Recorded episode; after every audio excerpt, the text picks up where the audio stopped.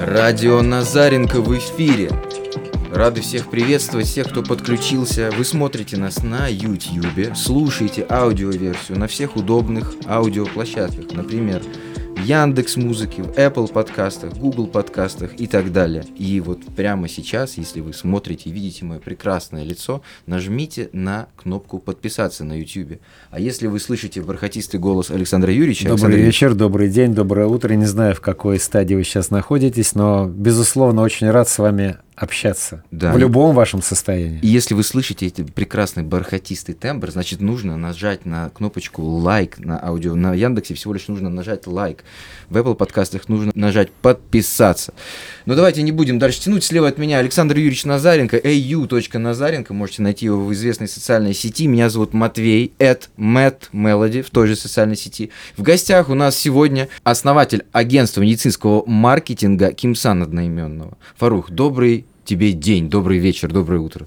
Приветствую. Сегодня мы поговорим про медицинский маркетинг, про врачей вообще в интернете, про то, как врачи вышли в интернет, да, в социальные сети.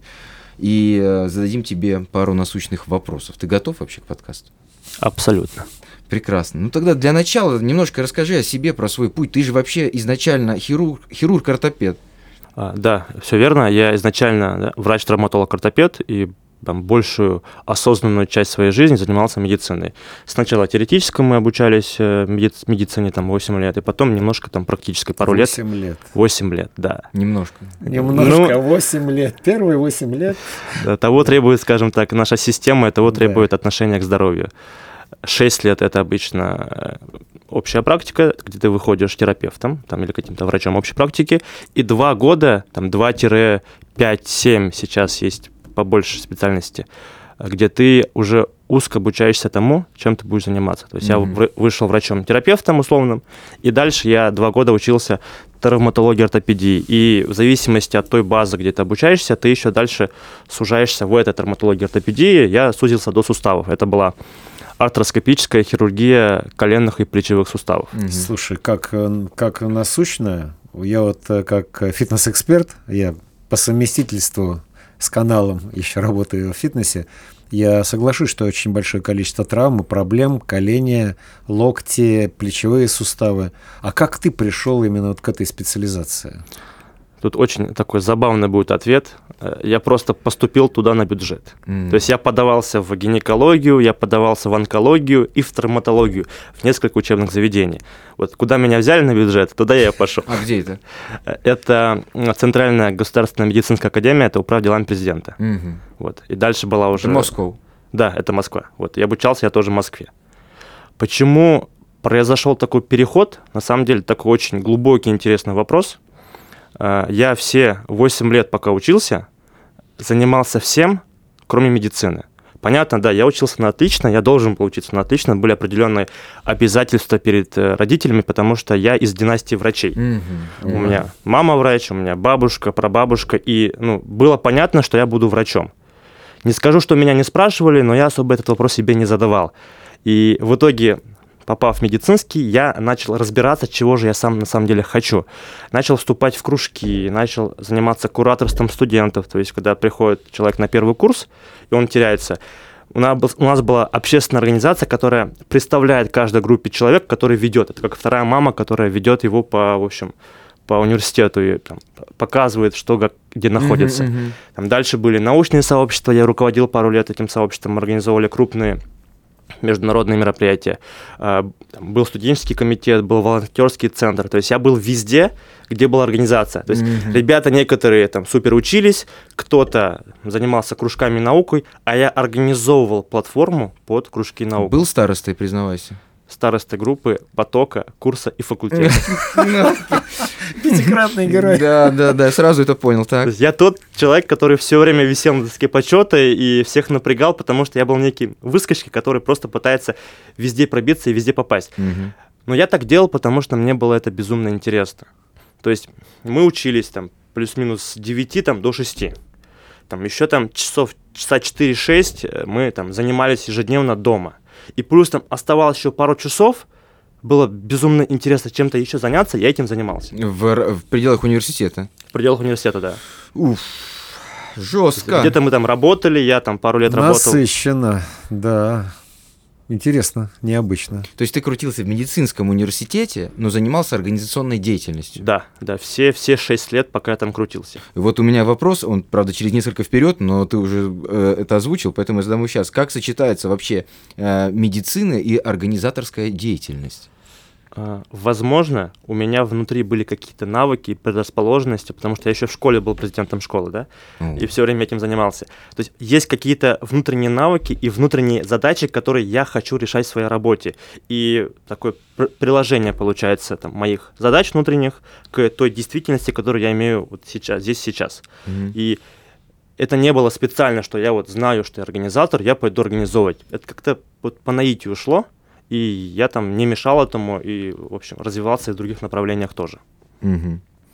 Ну, расскажи про э, непосредственно твою деятельность сейчас. Сейчас ты как э, врач не практикуешь, а занимаешься только...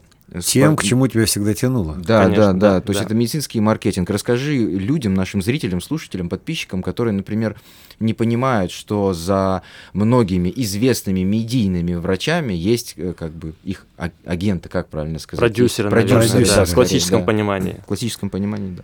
Ну, я бы тут зашел э, тоже с пути. Он у меня ведь начался в профессиональной деятельности с практической медицины. Сначала я работал в государственной больнице врачом-ординатором год. После, там, отпросившись, пошел работать в частную клинику, потому что были свои сложности. И в частной клинике я был ассистентом главного врача, оперирующего хирурга. Он работает 6 дней в неделю, Три дня мы оперируем и ассистируем на всех операциях, и какие-то этапы сам провожу. И три дня в неделю, так как у меня нет еще, условно, лицензии врача, назовем его так, я сидел и... мне- MD, да, это называется в Америке? Э, MD. MD это у них ученая степень. У нас, чтобы практиковать, нужно пройти аккредитацию, получить сертификат об аккредитации. Это такая, в общем, лицензия. У А, меня ее не было. Я просто его ассистентом сидел там на соседнем кресле и все время находился Не на знал, чем заняться. Да, не знал, чем заняться. Я смотрю, у меня, у меня есть правила, которые я придерживаюсь. Делать то, что можешь, с тем, что имеешь в данный момент времени. Я оглянулся вокруг, вокруг меня частная клиника. У этой частной клиники есть нерешенные задачи по бизнесу. Их Мгм. можно решить. Мгм. У меня, понятно, компетенции нет, но есть безумное желание и стремление что-то делать. Я вот прошел какой-то курс там по дизайну и упаковал клинику в идентике, в брейдинге, там нарисовал какие-то буклеты. Сам? нарис- Да, сам. Мгм. Там визитки, там папочки, то есть у нас приходит пациент, и когда он уходит, все эти заключения в такую маленькую папочку кладутся, которая помещается в женскую сумочку, то есть человеку это удобно. Там нарисовал вс- все возможные носители, нанял дизайнера в свое управление, попросив, э, чтобы Бюджет. мне это разрешили, да, и перешел к следующему. Там, прошел курс по, по таргетированной рекламе, тогда еще эта сеть была не запрещена, и начал запускать рекламу своими руками на аккаунт этого главного врача, Мгм. вести подписчиков, Мгм. то есть там в будущем пациентов. Получилось классно, нанял, нанял таргетолога, делегировал и пошел дальше. То есть там дальше были разные курсы по СММу, по монтажу, по съемке. И в итоге это вылилось в обучение по системному маркетингу, где я учился уже строить отделы маркетинга. А по времени, вот ты говоришь, мне, я не совсем понимаю, у тебя ощущение, что ты в понедельник начал, а вторник это, в четверг уже к воскресенью все было готово. Сколько это по времени заняло у тебя, вот этот процесс? Э, Процесс занял год-полтора, но это был очень насыщенный год-полтора, потому что работа в день была по там, 14-16 часов. Мгм. То есть я там отработал какую-то хирургическую практику, и там у меня еще есть 6 часов перед сном, где я могу чем-то заниматься. Если это была терапия... Пожалуй, попрокрастинирую, знаешь. Да-да-да-да, мы бы нашли чем заниматься, да, я надеюсь. только в не работай. Да-да-да, слушай, ну, необычно, интересно и увлекательно. И что дальше, и как ты стал двигаться дальше, что получалось Э, дальше? Я начал э, там, среди своих друзей, близких в запрещенной сети рассказывать о своих результатах и чем я занимаюсь.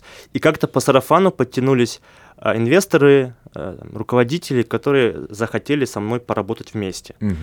А, И я там с- со своим шефом договорился, что я там в свободное время могу вести другие проекты. Мгм. В итоге там приходит клиника, это уже было после СВО, то есть кризис, э, там много рекламных площадок ушло, э, сложно в целом продвигаться, но мы вот летом после СВО открыли частную клинику в центре Москвы, Ого. которая все еще очень классно, очень успешно работает и показывает очень классные результаты. И в этой частной клинике мы пошли по пути наименьшего сопротивления, то есть по пути достижения самых быстрых результатов и самых дешевых через личные бренды врачей. Окей. Мы, мы начали с ними заниматься, мы начали их качать, и там, ну, суммарно я там, там похвастаюсь, да, мы там привлекли заявок за эти полтора года ну, там, на миллионов двести рублей Мгм. из разных-разных источников. Мгм. Вот. И уже после этого я понимаю, что я вроде как собрал какую-то команду, она у меня выполняет и раскрывает разные направления по продвижению, и я такой, о, я походу агентство теперь. Э, С хорошим названием, кстати. да, Да. с хорошим названием, да. В итоге, э, пару месяцев назад э, я нашел себе партнера, и мы сейчас вдвоем вместе развиваем данное направление. И сколько у тебя сейчас клиентов, назовем как клиентом, назовем как Да, клинику, так и Врачей. э, врача? Ну, и клиник, и врачей у нас там плюс-минус 15, 7-7, скажем так. Мгм. И э, мы такой, такое бутиковое агентство, потому что нам э, важно давать результат, а результат это всегда долгосрочная перспектива и там долгая работа. И поэтому большинство клиентов мы с ними работаем там больше года, как минимум. Вот самым первым э, клиентом, в, в котором я был в найме Мгм, в качестве хирургического ассистента. Сейчас мы перешли э, так, что я теперь агентство для него, и я там не появляюсь. Э, мы уже работаем там больше трех лет, наверное, на постоянной основе. Вот я знаю, что ты с э, Романом Тирушкиным работал, да? Да, да, А, работали. э, работали. э, То есть он довольно-таки известный в социальных сетях специалист. Расскажи про работу с ним. Как А, она выстраивалась? Сколько ты изначально- ему помог? Изначально это была та клиника, которая пришла ко мне первая по сарафану. Вот Роман ко мне обратился, потому что мы с ним там, больше 10 лет общаемся, вместе учились и вместе клятву врача со сцены произносили в Мгм, университете на выпускном.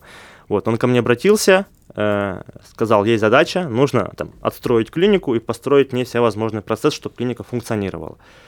Вот, много-много разных встреч с инвесторами, с руководством, и в итоге я вхожу как э, там, агентство, как человек на удаленке, э, и мы начинаем активно развивать его личный бренд. При этом очень было важно сохранить э, Романа как врача, потому что он ведет свои консультации, у него там много пациентов, и не выдергивать его из привычной его жизни. Мгм. И собиралась команда под то, чтобы минимально его в- включать в эту блогерскую деятельность, потому что он прям очень сильно не хотел, а мы, когда развиваем личные бренды, мы Говоря, никого не заставляем. Положняк обязательно, да, Да. вроде как? Нет, ну вроде как, если ты развиваешь свой э, бренд, то как, как ни крути, ты должен быть немножко блогером. Должен быть, но есть разные подходы к этому. То есть мы не показывали личную жизнь, а на самом деле хотели бы ее показывать, просто потому что не было такого личного включения. Не, ну я даже под блогером имею в виду не то что ты рассказываешь, что я проснулся, в магазин сходил, вот мой блог. А о том, что публично какие-то свои мысли, пусть связаны сугубо с профессиональной деятельностью медицинской, все равно, если ты выкладываешь в интернет и публично о чем-то говоришь, какие-то тезисы или лекции, или консульт... ну, какой-либо контент, где ты как врач что-то сообщаешь, в любом случае это блогерство. Да, это блогерство. Э, Все, все эти единицы контента, они там писались командой, с ним согласовывались, он их всех проверял э, на, там, скажем так, на правдивость и трушность, что это действительно хорошая информация. И после этого команда это уже упаковывала, выкладывала. Мгм. Вот. И за, наверное, эти полтора года мы привлекли там плюс-минус 180 тысяч подписчиков и э, сделали, скажем так, Ну, у из него врача, инстаграм хоро- да, из хороший. врача мы сделали звезду. Да. Это очень такой классный, показательный кейс, как на самом деле можно с определенными сложностями э, и с непребыванием в этом медийном поле все равно там продвигаться и быть заметным. Вот еще про личный бренд. Александр Юрьевич, тоже вот э, такой вопрос вам интересно будет. Есть вот э, такое понятие, да, например, вот есть там Ивлев, да, э, Да, шеф, шеф. Это типа ТВ-повар, повар на телевидении. Есть там Малышева, это ТВ-врач, то есть телевизионный врач телевидения, да. И есть там ТВ-тренер, там кто по телевидению там приходит, там и как бы вот он олицетворяет с точки зрения телевидения большого массового СМИ, да, с- свою какую-то профессиональную узконаправленную деятельность. Сейчас в социальных сетях очень много а, экспертов, там, врачей, которые ведут свои страницы, да, и как понять вот рядовому человеку со стороны, что это не ТВ-повар, а настоящий повар, что это не, не врач, а настоящий врач, просто который ведет свою страницу. Вот так. Это очень правильный, очень нужный вопрос. Спасибо, я хороший журналист. Над которым я сам часто думаю. Вот будь, вот мне проще. Я врач, у меня все вокруг врачи. Если мне нужна какая-то помощь, то я по сарафанному радио просто нахожу всех, кто мне нужен. И вообще не переживаю, где вообще какого-либо врача найти. Ну, у меня похожий подход в жизни. Кто-то, если близкий, сказал. А если мы говорим про сеть? Да, э, то есть как отличить, скажем так, да, шарлатана от настоящего трушного Я врача? не назову Ивлева и Малышеву ни врачом, Нет, даже ни не- поваром. Я не назову шарлатаном. Просто это как бы это телевизионное или там интернет э, воспроизведение. Вот это врач. Смотрите, он сейчас ответит на вам на медицинский вопрос. Так же, как Иглю. Ивлев сейчас говорит, я супер крутой повар, но вот я рекламирую э, майонез за 35 рублей. Типа. Тут, мне кажется, может быть вопрос немножко по-другому сказать. Ну как? Какие критерии оценки вот э, ваши с точки зрения специалиста, э, насколько хорош тот или иной персонаж, с которым вы работаете или которого вы видите? Какие критерии В том-то и оценки? дело, я не хочу, чтобы врач был персонажем. Нет, нет, неважно. Человек, вот фамилия, Специалист, имя, давайте так специалист, скажем. Специалист. Как вы оцениваете специалиста? По Да. каким критериям? в вашем агентстве. Наверное, я попрошу расшифровать вопрос, потому что я, со, вот, допустим, мне дают человека, говорят, оцени его личный бренд. Это одна история. Другая история, ко мне приходит врач, я должен его оценить, насколько он перспективен Вот для личный развития. бренд, если к тебе приходит человек, говорит, оцени его личный бренд, этот человек не ищет, ну как бы, он не ищет врача себе. Если у меня болит колено, я, мне говорят, вот иди к врачу Иванову, я тебе говорю, зацени его личный бренд. Мне пофиг на его личный Да. бренд. Я хочу, чтобы он мне колено. Посмотри его страницу, посмотри, что он говорит. Он нормальный врач или это просто типа сделано для рилсов, для сторисов, чтобы там какую-то хайповую тему назвать и ее раскрутить. Хотя человек сам специалистом может быть не очень качественным является, не очень квалифицированным.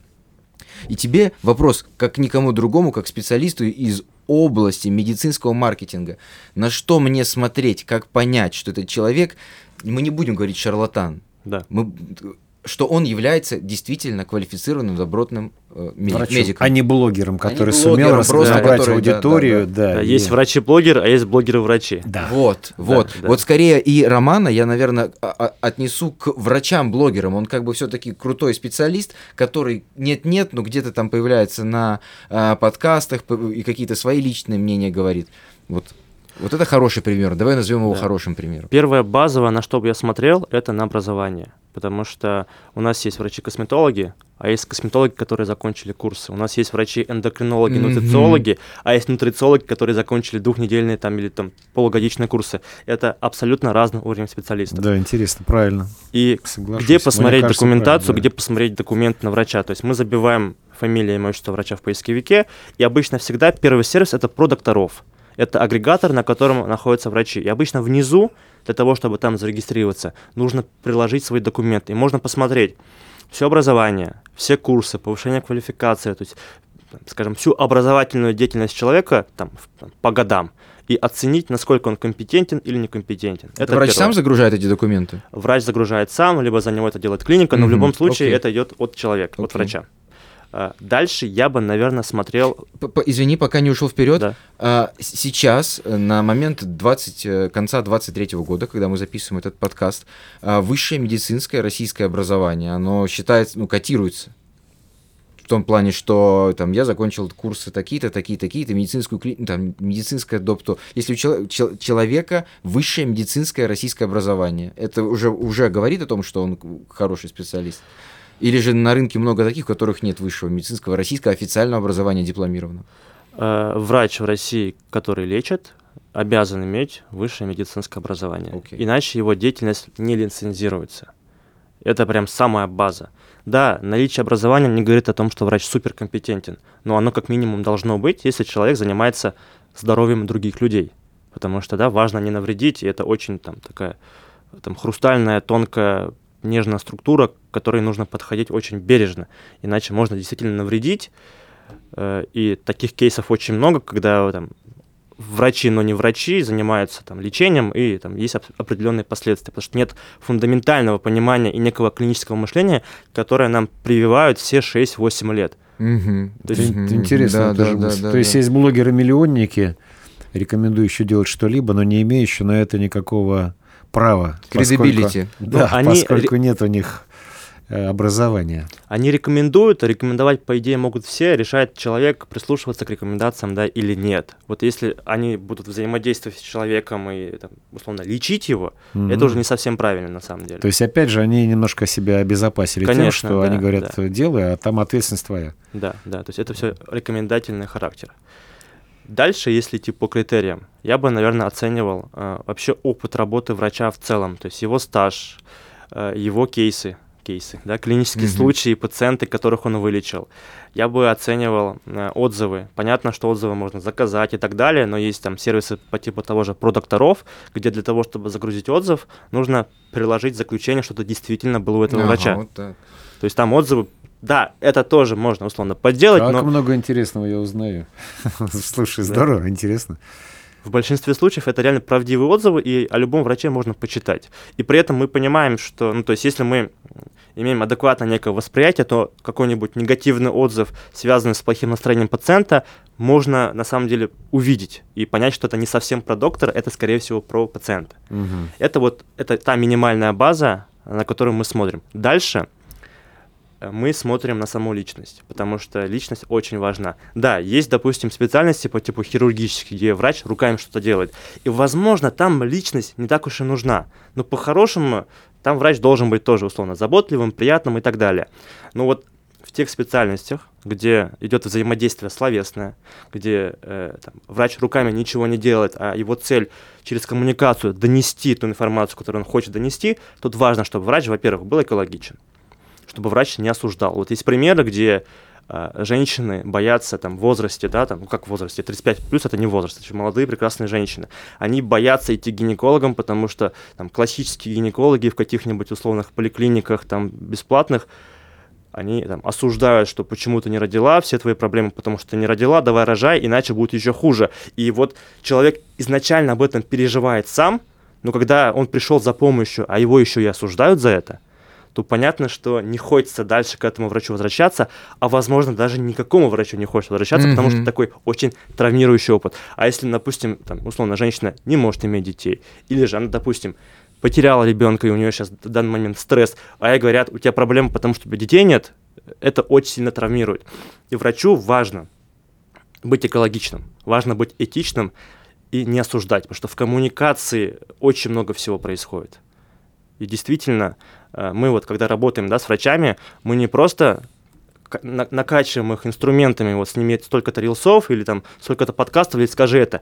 Мы очень сильно работаем с их головой. Мы обучаем их правильно, этично общаться, чтобы они не только лечили своим делом, а еще и лечили своим словом. Ты раскрываешься с неожиданной стороны для меня. Я просто, просто мы обсуждаем вопросы, которые вроде бы на самом деле понятны, но ты с ними сталкиваешься чаще. И сейчас И с я другой пон- стороны, Александр Безусловно, да. Ты как бы с другой стороны баррикады, с той стороны, где как раз сообщество врачей. Но у меня вопрос, он опять же, наверное, будет логичен. Люди, которые получили негативный опыт общения с человеком, например, это женщина, которая получила море негатива относительно того, что нет детей. Она же напишет отзыв на эмоциях, а его, как ты говоришь, можно не учитывать, потому что он эмоциональный. Мгм. Вот как быть в этом случае? Э, В этом случае я бы предметно смотрел на каждый отзыв. То есть там просто там врач плохой, потому что, потому что это одна история. А если описана ситуация, да. то... А, все где мы можем принять решение, на Да. чью сторону мы становимся. Всё Обычно понятно. вот такие там травмирующие опыты, они описываются прям детально, и можно... А если еще и врач отвечает, это еще лучше, то есть ты видишь, что идет какая-то коммуникация, врач не просто там условно закрылся и не отвечает на эти отзывы, а он реагирует и пытается все равно даже тому пациенту, о котором он э, оставил план, плохое впечатление, на которого оставил плохое впечатление, он пытается с ним все равно еще там, договориться, разобраться и даже после этого помочь. Окей. А, у меня вопрос сразу по... Я вот э, спроецировал, мы общались на, в рамках второго сезона «Радио Назаренко», э, который м, выходит сейчас в данный момент, и который вы сейчас все смотрите и слушаете. Общались с Андреем Назаренко, сыном Александра Юрьевича, который работает коучем. Этот, и он может работать удаленно. Да. вполне имея э, свои социальные сети там и своих клиентов онлайн. А тренер, вот Александр Юрьевич, например, э, может тренировать человека удаленно. При наличии какого-то опыта у Да, человека. ну да, понятное дело. Ну, в да. том плане, там, что вы можете созвониться в Телеграме, списаться, там, Да. фотки отправить, результаты анализов и работать дистанционно. Сейчас век технологий, век онлайна. Могут ли true, true врачи, не шарлатаны, настоящие специалисты работать удаленно? Могут, если им э, их специализация позволяет. Понятно, что оперировать удаленно не получится, но пообщаться с человеком почему бы нет.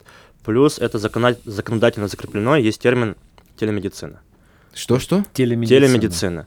Телемедицина – это помощь пациентам э, в отдаленных краях через видеосвязь, когда у этого пациента нет возможности обратиться, там, прийти ножками в клинику и прийти к врачу.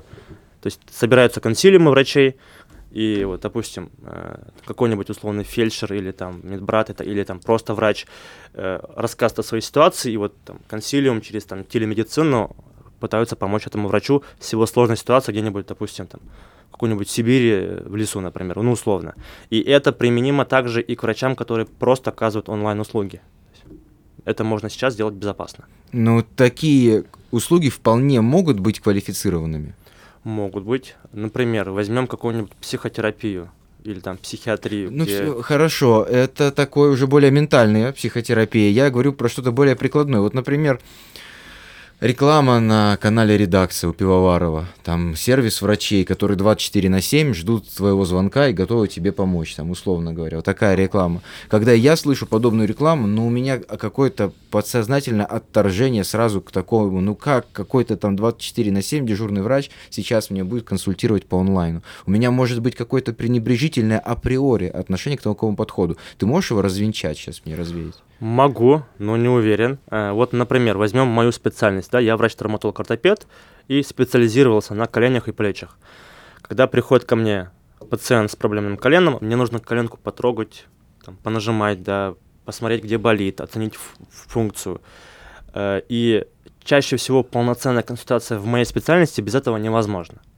Но если пациент там, не присылает МРТ, который он сделал, там, находясь в той же Сибири, потому что не может доехать, или там ему далеко до меня, он хочет ко мне, я могу там предварительно, посмотрев его МРТ, дать ему там общие рекомендации и там написать, что в целом... э, Направить, может, куда-то, да, да? то есть я могу его сориентировать в его тупиковой ситуации, потому что по МРТ мы плюс-минус многое видим, но нам важно это МРТ сопоставить с картинкой, которую мы увидели руками. Это моя специальность.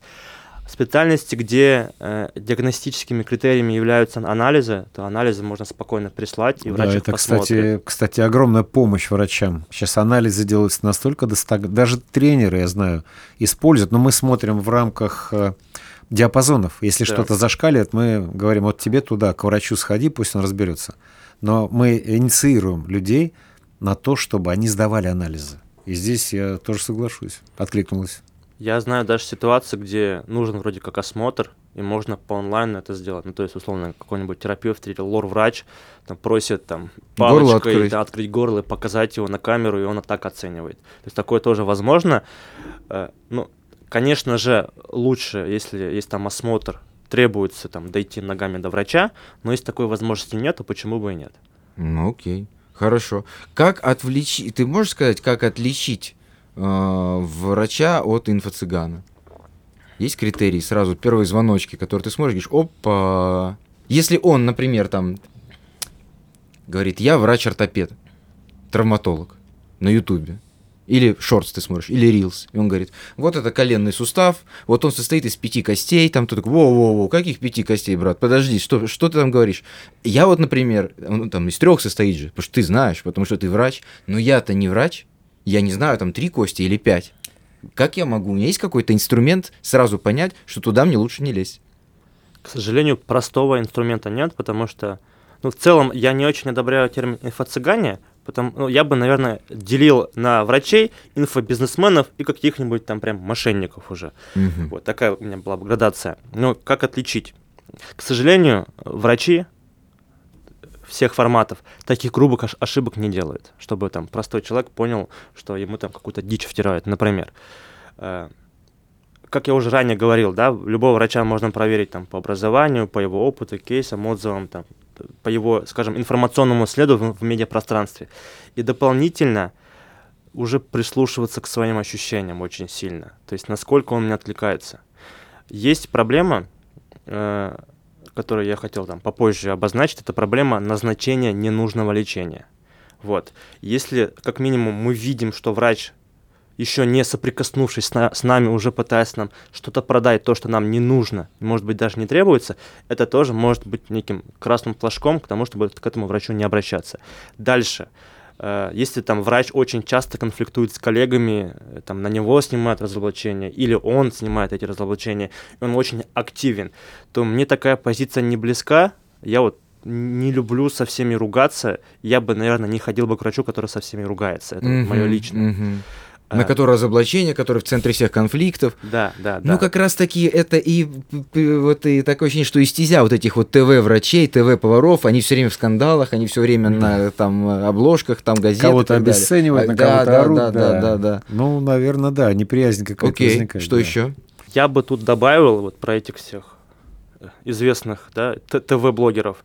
Есть понятие знаменитость, а есть понятие заметность, да, это я там, посмотрел в выпуске у там, специалиста по личному бренду Романа Тарасенко. Когда ты хочешь выходить в знаменитость, то там, все инструменты тебе открыты, ты можешь идти в общую известность, используя все, даже черный пиар. Хайп. Да.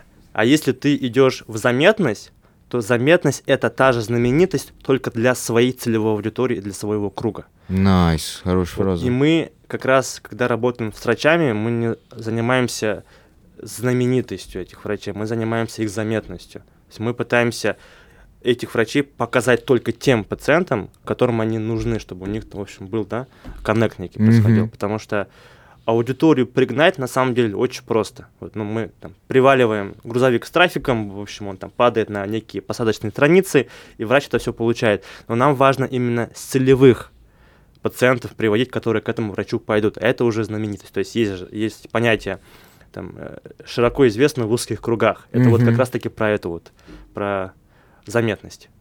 Мне кажется, хороший врач хорошо, когда хорошо известен в узких кругах. Вот мне кажется, в узких кругах. Ну вот я еще раз говорю, я просто не... Ну как бы... Такое ощущение, что с хайповый блогерный известный врач, прям вот хайповый, типа, такое ощущение, что он не уделит мне время нормально, понимаешь? Что он как бы занят своим брендом, а не занят лечением людей. Может О- такое сложиться впечатление? Очень, да, такое, конечно, может, но очень часто крупные блогеры, они э, минимально обращают, минимально тратят время на свой блог, этим занимается команда. Mm-hmm. То есть не нужно думать, что блогер-миллионник с утра до вечера снимает и монтирует сторис и не лечит людей. То есть он может прекрасно лечить людей, но все за него делает команда. Тут важно понимать, практикует этот блогер, врач или врач-блогер, или не практикует. То есть можно проводить по одной консультации в день там, пожизненно, и твоя экспертиза будет также на одну консультацию в день расти. А можно лечить там сотни пациентов в месяц, может даже не сотни, хотя бы там человек 5 ты лечишь в день, в неделю ты лечишь хотя бы 20-30 человек, у тебя твоя экспертиза же, конечно же, растет. И с чем, то есть, как можно больше клинических случаев ты как врач должен повидать, чтобы иметь опыт на все это реагировать, когда к тебе приходит новый пациент. То есть, и его практику я бы, наверное, из всех критериев ставил на первое место. Врач должен практиковать. Это также и с, проф... с профессурой, да. которая последний раз оперировала 20 лет назад. Но он профессор, доктор наук, к нему хотят попасть. Он в руках скальпель держал реально 20 лет назад. Стоит ли к нему пойти? Или стоит пойти там к 30-летнему врачу, который с утра до вечера оперирует уже 5 лет одну и ту же проблему, и он в этом просто максимально хорош. Тоже такой момент. Вот по поводу узнаваемости и известности. Я вот думаю, знаете еще, Александр Юрьевич, что это тоже на самом деле э, у нас появилось со Штатов. Вот эта вся тема, когда ты едешь в Штатах, и там вот эти рекламы, это доктор там Джонсон, там ваш семейный проктолог, там, да, знаешь, да, типа... да. доктор Берг. Да, да, да, да, да. Это очень такая тема, как бы, когда хотят к врачу конкретного вот этого, потому что он как бы известен. Это да. такая западная тема, потому что что-то такое ощущение, все-таки мы живем на постсоветском пространстве, у нас как бы врач не должен быть знаменитостью там. Если кто-то знает какого-то врача, то это вот там батин друг, у которого друг в военно-медицинской академии, вот он хороший хирург, типа, скорее вот такая известность, да, нежели там, что его лицо узнаваемо там. Э, я привел пример в Штатах с рекламными баннерами, да, уличными, но вы можете это как бы спроецировать и на социальные сети, там и на YouTube, и на Facebook, и на ВК, там и так далее. И так Ведь далее. раньше же была практика домашних врачей. Кстати, вот э, что ты думаешь, Фарух, о них? Есть ли у тебя понимание человека, домашний врач, это специалист, который, например, имеет э, образование специально, например. У меня есть э, знакомый лор, но он очень широкого профиля человек, и мы его зовем домашним врачом, потому что, что бы ни случилось, он даже меня от ковида лечил, он умеет и капельницы мгм. ставить и прочее. Он очень разноплановый человек, очень надежный, э, вот в нужный момент появляется. Есть ли в твоей практике, встречались ли люди, которые вот к этой категории относятся, домашние врачи, и в каком состоянии сейчас находится вот эта часть э, врачей? А, В Минздраве есть пон- понятие участковый врач-терапевт, Мгм. где там за каждой локацией закрепляется врач, который, в общем, занимается пациентами, там, маломобильными или еще какими-то там, или они вызывают врачей на дом, и они там успешно ходят, в общем, по, по домам и по пациентам. Одна категория. Вторая категория, есть какие-нибудь VIP-врачи, которые вот приезжают условно на Барвиху или в Сити, Мгм. вот они вот лично, да, там, каким-то известным или там неизвестным, но, в общем, обла- обладающим финансовым состоянием людям, и их лечат.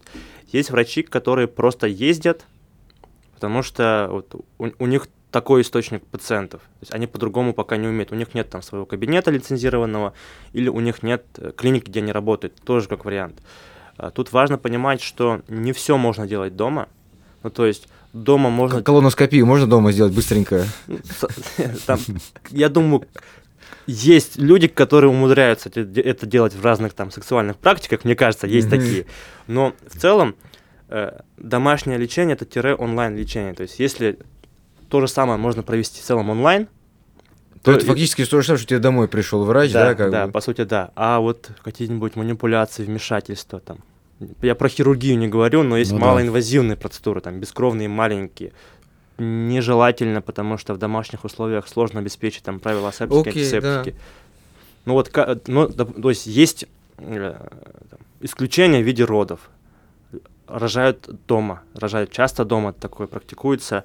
Э, в этом есть свои риски, потому что в целом можно родить дома, но если какая-то помощь понадобится экстренно здесь сейчас, Да, да, то да. там скоро просто может не успеть приехать или она приедет или еще чего.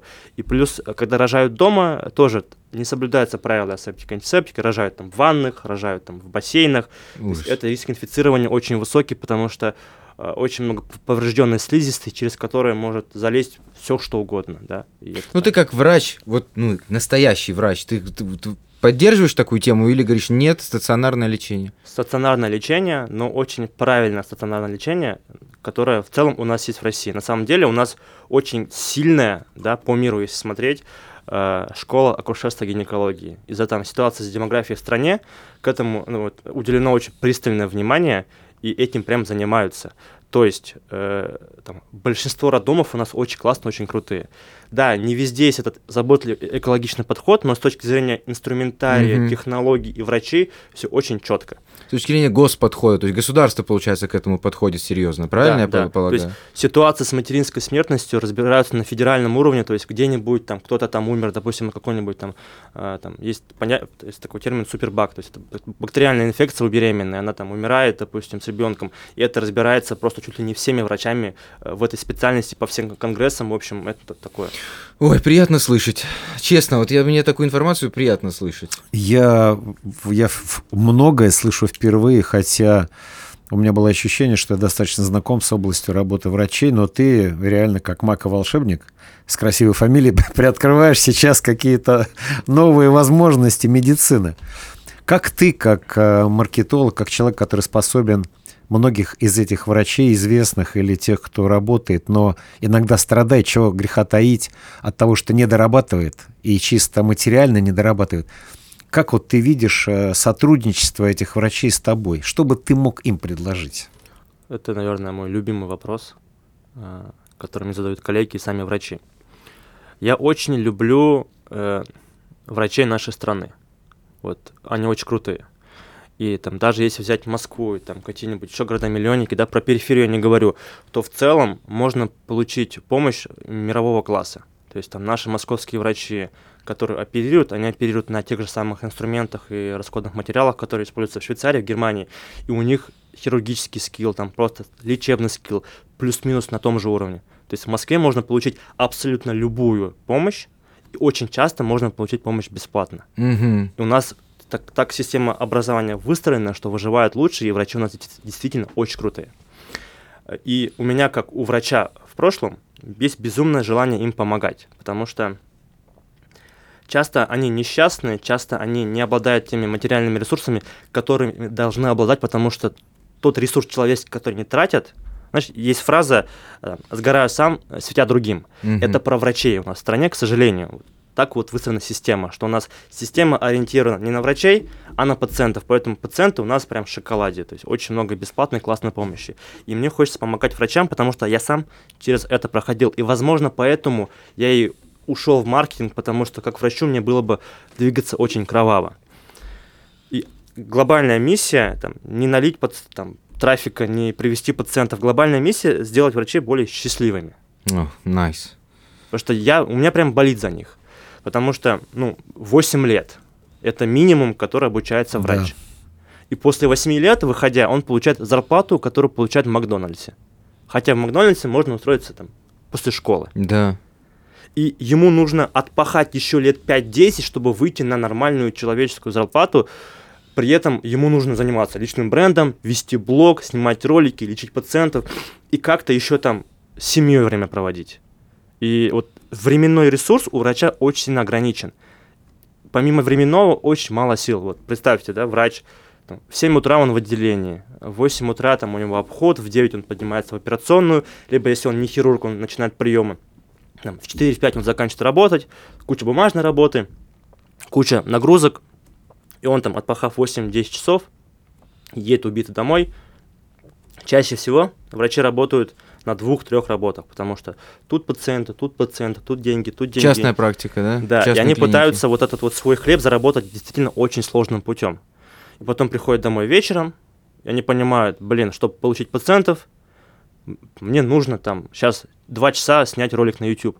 А я не знаю, как Не его в ресурсе. снимать. Да, максимально не в ресурсе. А, а Да. тут дочка или сынок, или жена, или там какие-то свои личные дела. А еще они очень часто, врачи, э, это те люди, которые обучаются чуть ли не всю жизнь. То есть у них курсы, то есть законодательно врач должен обучаться определенное количество раз и получать определенное количество баллов, э, баллов НМО.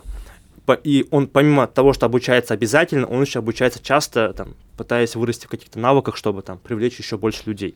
И он вот в этих лапах находится системы, где мало времени на себя, на семью, присутствует часто выгорание, хэштеги врачи-убийцы в соцсетях, которые постоянно мелькают, какие-то скандальные истории, и он в этом поле находится, и через какое-то время он думает, что-то мне это не нравится все, я приходил спасать жизни, лечить людей, творить добро, Мгм. и как-то... э, Другими делами вообще занимаюсь, вместо того, чтобы миссию свою да, выполнять, и да? как-то и добро хочется и в свою сторону, и очень часто врачи у нас выгорают. И есть понятные и очень сложные, к сожалению, инструменты, как из этого выходить. Я из этого выходил. То есть мне повезло. У меня были классные условия. У меня было три свободных дня в неделю, когда я мог учиться. И плюс у меня были мои какие-то там внутренние навыки, предрасположенности к этому, ко всему. Я учился, я там, ну, выгрызал ну, зубами все, что я делал. Там я оставался, мы там заканчивали в 6, в 7, 8, а бывает ночевал в клинике в частной, и там по, по ночам там что-то делал, чему-то учился. Это было безумно тяжело, и так было пару лет, но, в общем, это того стоило. И это такой у меня был все равно плюс-минус бесшовный переход. То есть я там не потерял зарплате, чему-то новому выучился, и еще там получил клиентов. А как быть врачу, который уже сейчас работает в госструктуре? То есть я переобулся на этапе еще там некого Формирование, типа. формирования и обучения. То есть там Формирование через, как маркетолог. да, вот через пять лет мне было бы сильно сложнее, потому что у меня были бы обязательства, у меня за плечами семья, которую нужно обеспечивать. Я не смогу не работать 3-6 месяцев чему-то учиться, кормить семью нужно. И куда я пойду вот с нуля? Очень часто врачи сейчас осваивают онлайн-профессии, идут в дизайн, там, в SMM, в маркетинг, потому что онлайн-профессии позволяют это делать. И они там как-то где-то выкраивают время, но это действительно очень сложно. И мы пытаемся помочь. Э, Мы пытаемся помочь, во-первых, да, мы там даем инструментарий какой-то. Э, Те, кто могут финансово это позволить, мы им даем команду. Те, кто не могут этого позволить, мы их обучаем. И очень часто все-таки все это выходят не в какое-то обучение инструмента, потому что инструменты понятны. Заходишь на YouTube, вбиваешь, как снять рилс, сотни роликов, как это сделать. Очень часто врачи сталкиваются с какими-то конфликтами в голове, потому что врача никогда в жизни не учили быть там, Публичным блогером, спикером. публичным спикером, Да, оратором. да, да, да. Врача учили быть врачом. И есть базовое сопротивление, например, осуждение от коллег и пациентов. Вот молодой врач снимает рилсы, ему в комменты пишут, лучше бы пошел книжки почитал. Да, Да? Что А он- за чушь ты несешь? Да, а он Не, и так ну- эти книжки читает. Да, да, да. Но он хочет хоть как-то где-то, то есть представьте, врач только выпустился, у него имени нет, пациентов нет, ему негде работать, он все время подмастерье, ему нужно лет 5-10 быть подмастерье перед тем, как там, там, зарплату свою адекватно начать получать, там, да, в А районе- семья уже есть. а семья всего. уже есть чаще всего, да, потому что там через 8 лет им там по 26, по 27 лет. И что ему делать? Хоть как-то идти в эту сторону, в проявленность, да, в блок. Но его тут пациент начинает осуждать. Ладно, пациенту бог с ним, на них можно внимания не обращать. Это люди там где-то в интернете. При- начинают осуждать коллеги. Например, ты там оперируешь каким-нибудь профессором, снимаешь рилсы, сторис, и тебе профессор говорит, займись лучше делом, иди там, почитай что-нибудь, тоже говорит.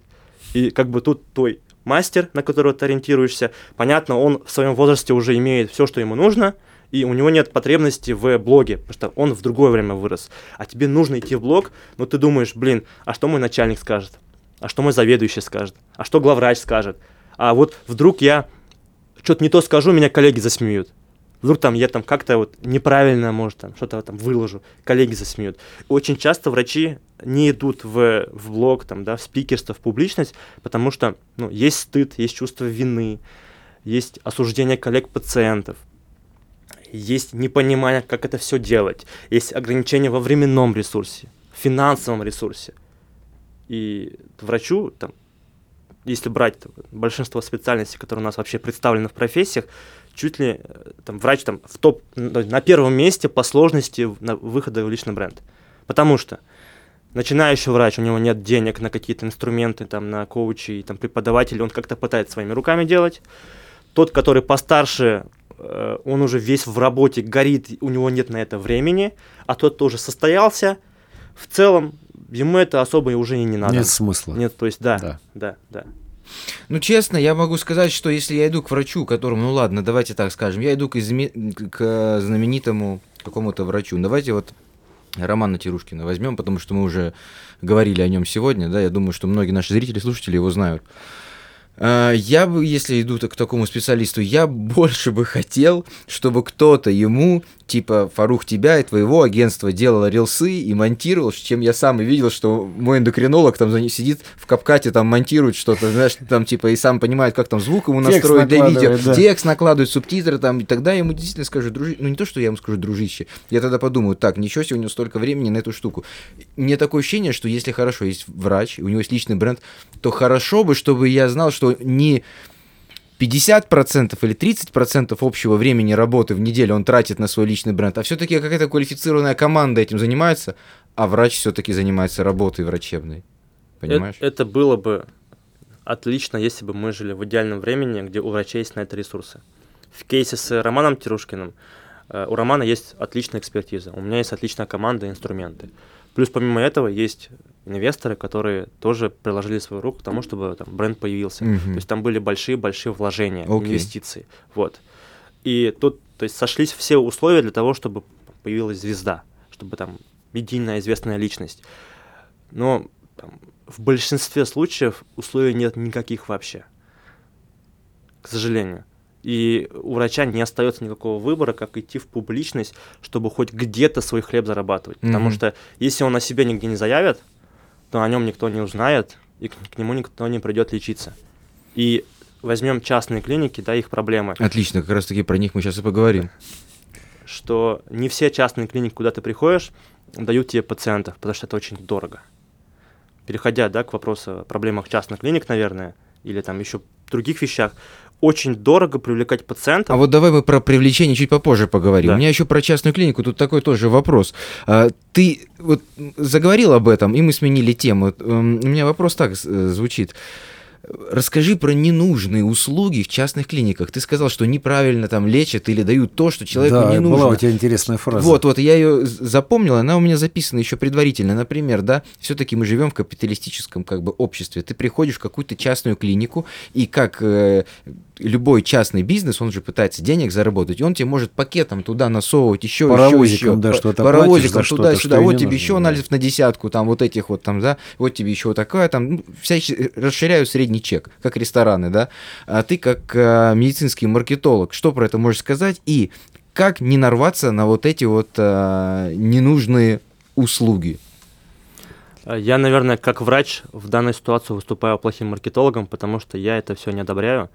И мой первый наставник и учитель, и мой первый там, начальник, да, Глазков Юрий, где я вот вырос как специалист, как сначала как хирургический ассистент, потом как маркетолог. У него есть классная философия, мы не назначаем ненужного лечения. И даже если приходит пациент, говорит, мне нужны эти уколы или эта операция, мы говорим, а давайте вы придете на прием, мы посмотрим, нужно вам это или нет, и может быть там чаще всего это все не нужно, где-то назначили, потому что в некоторых клиниках, не буду их называть, есть такая практика. Наличие пациента – это показания к лечению. Да, вот о том и речь. Капитализм. Как красиво сказано. Или же вот есть в моей специальности наличие сустава и колена – это показания к операции. И с этим Фарух. можно столкнуться. Что-то, что-то невероятное ты говоришь, но я соглашусь, что такое в практике есть, это правда. Да, и, к сожалению, это такая очень вынужденная мера. Вот. В частных клиниках это связано с, со стоимостью привлеченных пациентов. Да. Частная клиника выживает таким образом, что она плюс-минус тратит там, от 6 тысяч рублей, чтобы один человек ножками дошел до клиники. И там, понятно, средний чек плюс-минус 3 тысячи рублей, и там после первого приема клиника в минусе на 3 тысячи рублей, ей нужно зарплату отдать, заплатить налоги там и так далее, расходные материалы. Там клиника в больших минусах. И есть там два варианта развития, да, утрированно. Мгм. Первый, здесь сейчас накинуть ему сверху вот такую портянку того, что ему нужно сделать, иначе будет очень плохо, а тут еще рядом отдел по оформлению кредитов, какой-нибудь менеджер по продажам, который этих бедных бабушек продавливает, что им вот здесь сейчас это нужно сделать, и они там из пенсионных откладывают, и так клиника растет. Это один путь. Он проще, он не этичен, и мы его не поддерживаем. Есть другой путь. Через жизненный цикл клиента. Когда нам нужно сделать так, чтобы клиент к нам пришел второй, в третий, в четвертый, в пятый раз. И в целом нам нужно влюбить клиента в себя, чтобы он только к нам ходил по этой услуге и по этой проблеме и советовал нас остальным. Тогда понятно, что во время первого касания, первого его визита мы в минусе, но когда он во второй, в третий, в десятый раз вернется, мы в плюсе. Но это такая очень... Так вы же его лечите, зачем ему возвращаться в десятый раз? Ну, если у него какая-то проблема возникает, допустим, мы лечим ему насморк условно. М. Ну, насморк у него когда-нибудь появится. Может быть, там какой-нибудь синусит, гайморит. И он вместо того, чтобы искать, он снова к нам пойдет, потому что у нас было классно. У нас о нем позаботились. У нас ему принесли чашку кофе. Или, например, ему стало там плохо после процедуры, к нему при- пришли, там, укрыли его пледиком или попросили там пройти в кабинет, чтобы он там полежал, пришел в себя. И потом спросили, как вы себя чувствуете, или вызвали ему такси до дома, например, за счет клиники, ну, условно если клиника, клиника может себе это позволить. То есть о нем максимально позаботились. И в следующий раз он не будет выбирать, куда идти. Он знает, Окей. он там было классно, я снова туда пойду. То есть это не про то, чтобы сделать, там, навязать ему услуги, чтобы он потом еще раз пришел. Это про то, чтобы влюбить его в себя, там, проявить заботу и внимание к нему, чтобы он нас советовал и к приходил Сервис. в целом. Да, это Да. про сервис. И вот второй вопрос вытекает из, из предыдущего. Как клиники приводят пациентов? Каков механизм? э, ну, есть у нас, там, если уйти в термины, performance контент, э, а если попроще, то у нас есть разные рекламные площадки. Там.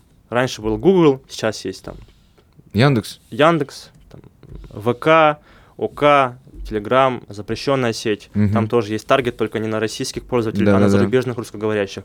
Вот. И мы э, должны первоначально провести огромное количество исследований, чтобы понять, кто наш пациент, где он сидит, с кем он общается, с кем он бывает, какие эмоции он испытывает на пути э, к лечению. И когда мы там провели огромное количество исследований, мы поняли, что с этим делать. Это называется КАЗДЕФ, по-моему. Да, э, да, ан- ан- анализ целевой аудитории, там есть и КАЗДЕВ, и глубинные интервью, и в целом там есть количественные опросы, качественные опросы, то есть по-разному можно подходить. К сожалению, мало кто это делает, но это нужно делать, потому Безусловно. что мы можем выяснить, что наши пациенты – это бабушки 70+, и э, наш, э, наша страница, куда мы будем таргетироваться, это не Инстаграм, а, а это лавочки у подъездов, условно, куда мы будем расклеивать эти баннеры. Или это какие-нибудь форумы на Одноклассниках про здоровые суставы. Мы туда будем идти, потому что они там сидят. То есть мы не будем качать YouTube, Инстаграм, как все это делают, а мы поймем, что нам нужно заходить уже. Или у нас там, допустим, э, наши пациенты, это там какие-нибудь э, лухари мамочки 30 плюс, которые живут в Барвихе, да, мы не будем заходить в контекстную рекламу и пускать ее на всю Москву. Может, мы сузимся до Барвихи. Или мы там зайдем в эти мамские чаты, зайдем, э, там, найдем этих тренеров по йоге, куда они все вместе ходят, и туда будем заходить, например, да. То есть мы стараемся в работе не бить по воробьям из пушки, мы стараемся точно заходить по тем инструментам, которые будут эффективны. В общем и целом, там есть Инстаграм, есть YouTube, есть Telegram, ВКонтакте, Одноклассники, есть в целом баннерная реклама в интернете, есть рекламная а, система Яндекса, есть там наружная реклама, листовки, там какие-то баннеры висящие и так далее. Есть там куча разных инструментов, и нам нужно определиться, куда нам эффективнее будет зайти. Ну, вопрос заключался в том, как клиника приводит к себе пациентов, и твой ответ мне говорит, что о том, как и любой другой бизнес. Любой другой. Это классический бизнес, который двигается по всем моделям и процессам, которые в целом есть. Ну, то есть маркетинг, он и в Африке маркетинг, да? Окей, окей. там, анализ ЦА, анализ там, бренда, анализ рынка, и вот мы так заходим туда. Понятно, есть какие-то базовые вещи, что мы делаем, чтобы привлекать пациентов. Это вот какой-нибудь контент-маркетинг. То есть мы не то что заставляем врачей, мы проводим некую сан-просвет работу и пытаемся еще до визита пациента к нам быть ему максимально полезными. Мы ему рассказываем о процедуре, о врачах, о его состоянии, о его болезни. Мы рассказываем, там, что ему делать там, хотя бы в домашних условиях, чтобы себе здесь сейчас помочь, перед тем, как к нам прийти. То есть это просто ведение блога, это там подкасты про здоровье, это какие-нибудь медиа-журналы про здоровье и так далее. Это в целом блоги про качество жизни, долголетие, про эффективное здоровье. Окей. Мы об этом часто вещаем. Это вот та база, которую мы как минимум делаем всегда. Александр Юрьевич, я вижу, у вас там есть вопросик, нет? Да, я, в принципе... Получили ответ на Да, я него уже? получил ответ. Где обучают вот э, тому, о чем ты говоришь? Или э, ваша компания тоже проводит обучение таких специалистов, которые помогут сделать, высветить э, докторов и э, обучаете ли вы маркетингу? Я, к сожалению, не нашел какого-то портала или сервиса, где меня всему научат, и поэтому я учился просто везде, где мог. Поначалу, да, я там скачивал сливы курсов и не мог рассчитаться, не было денег, но там, если я скачал слив, он мне был полезен, я там все равно отправлял деньги каким-то образом. Потом были финансы, я ходил на крупные, большие курсы, там, дорогостоящие и так далее, и собирал все это много-много лет. Э, я бы дал совет, наверное, тем, кто хочет такой же путь пройти, просто жадно изучать все, что есть. Все, что есть. Там ставить на скорость полтора или два и просто хотя бы смотреть Мгм. минимально. Бизнес-литературы еще большее количество. Но ну, есть фраза, да, чтобы научиться играть в баскетбол, нужно играть в баскетбол. Практика, ну, вот у меня как вышло. Мне повезло, что были условия, чтобы я здесь сейчас там, все свои знания использовал. Ну да, мы, у нас есть образование, мы тоже обучаем. Мы обучаем собственников бизнеса, мы обучаем там руководство, директоров, главврачей, директоров по маркетингу и врачей. То есть у нас есть э, продуктовая линейка под, в общем, там, все виды целевой аудитории. Мы там, Продуктовая линейка? да, то есть у нас есть продукты для врачей, Ага. как свой личный бренд создать. У нас есть продукты для врачей, как правильно общаться с пациентами, как быть более этичным, заботливым. У нас есть курсы для э, там, главврачей, директоров по маркетингу, там, как это все построить, потому что мы уже не только про маркетинг, мы в целом про клиники.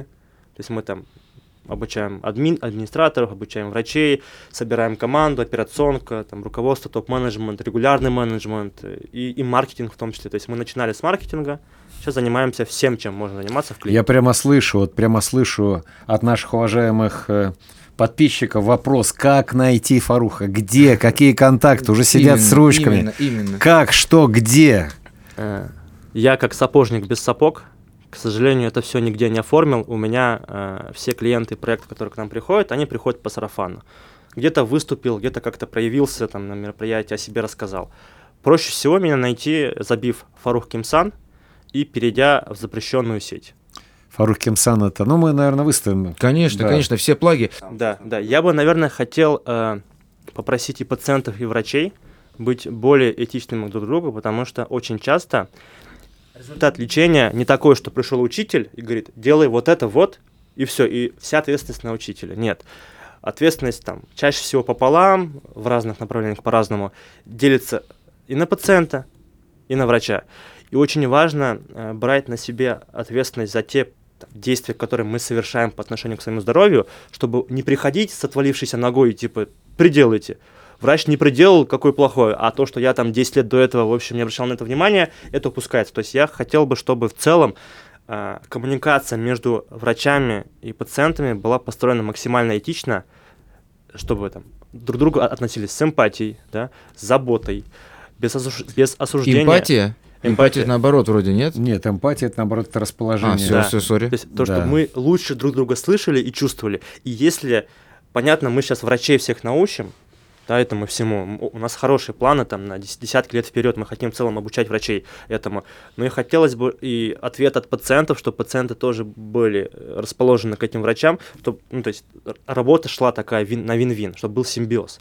И тогда э, результат лечения пациентов и в целом система здравоохранения в России будет намного лучше. Понятно, она сейчас тоже неплохая, но она будет лучше, и здоровых, счастливых людей мы получим больше, если будем не только над врачами задумываться, но еще и над пациентами. Nice.